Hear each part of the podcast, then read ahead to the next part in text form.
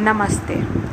संत महंत परमहंस दास जी ने ऐलान किया था कि 2 अक्टूबर को यदि इस देश को हिंदू राष्ट्र घोषित न किया जाए तो वे जल समाधि ले लेंगे। परंतु उन्हें हाउस अरेस्ट में ढाल दिया गया और उनके अनुयायियों ने निवेदन किया।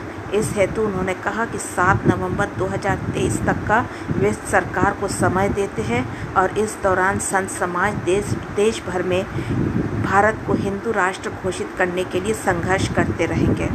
7 नवंबर 2023 को वे ऐलान करेंगे कि वे जल समाधि लेंगे कि नहीं। मैं बहुत आशावान हूँ कि 7 नवंबर 2023 से पहले ही भारत हिंदू राष्ट्र घोषित कर दिया जाएगा। हमने मज़बूत सरकार, हिंदूवादी सरकार को सत्ता में इसीलिए लाया है कि वो राष्ट्र को हिंदू राष्ट्र घोषित करे, मुसलमानों का मताधिकार निरस्त करे। इनकी जनसंख्या खतरे के निशान से ऊपर जा रहा है, जो कि हिंदू अस्तित्व के लिए खतरा है। मैं आशा करती हूँ कि मोदी जी की सरकार इस ओर ध्यान देगी और भारत को हिंदू राष्ट्र घोषित कर देगी। मुसलमानों का मताधिकार, उनकी नागरिकता निरस्त की जाएगी। हिंदू और मुसलमान के लिए अलग अलग जनसंख्या बिल तैयार किया जाएगा, जिसमें हिंदू माता को चौथी हिंदू संतान को जन्म देने पर अतिरिक्त सुविधाएँ दी जाएगी। और साथ ही मुस्लिम माता को एक से अधिक संतान जन्म देने पर नागरिकता और अन्य सुविधाओं से वंचित किया जाएगा। मैं आशा करती हूँ कि पूरा देश, समाज एकजुट होकर हिंदू राष्ट्र की मांग उठाएगा। इसी दौरान मैंने YouTube में देखा कि कई लोग संत परमहंस दास जी की खिल्ली उड़ा रहे हैं। वो कह रहे हैं कि जल जल समाधि लेंगे नहीं। कुछ कह रहे कि जल्द से जल्द से जल समाधि ले लें।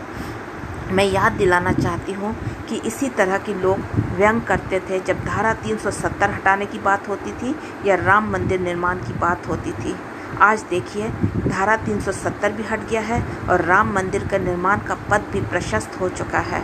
हिंदू समाज अगर एकजुट रहे तो ये संभव है।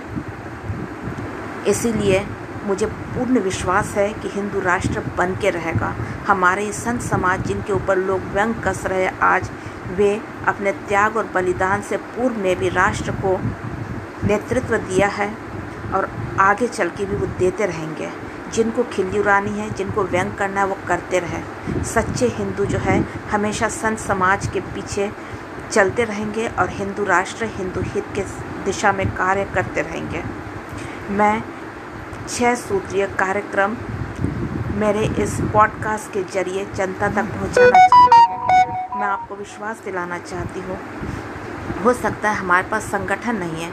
हो सकता है हम शाखाएँ नहीं कर पा रहे इस लॉकडाउन और कोरोना काल में हम संगठन को उतना ध्यान नहीं दे पा रहे लेकिन घर बैठे भी आप अगर चाहें तो एकजुट होकर हिंदू राष्ट्र निर्माण के पद पर कार्य करते रह सकते हैं।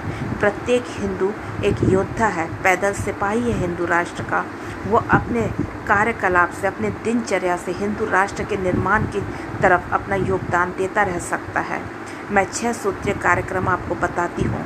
एक है कन्या पूजन, गौ पूजन, मूर्ति पूजन, मुसलमानों का मूक सामाजिक आर्थिक बहिष्कार, शस्त्र धारण और हिंदू माता कम से कम चौथी हिंदू संतान को जन्म दें।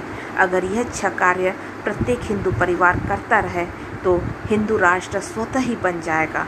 इसके लिए किसी संगठन, किसी शाखा की ज़रूरत नहीं, किसी धर्मयुद्ध की ज़रूरत नहीं, स्वतः ही बन जाएगा। मक्केश्वर से बर्मा पार इस विराट हिंदू राष्ट्र की सीमाएँ फैली होगी।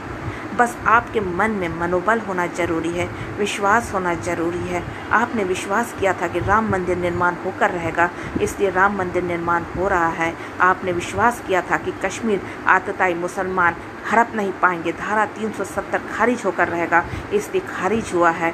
आज संत परमहंस दास जी को देखिए, उन पर विश्वास कीजिए और वही विश्वास अपने मन में लाइए तो हिंदू राष्ट्र बन के रहेगा, अन्यथा हिंदू अस्तित्व खतरे में पड़ जाएगा। वंदे मातरम।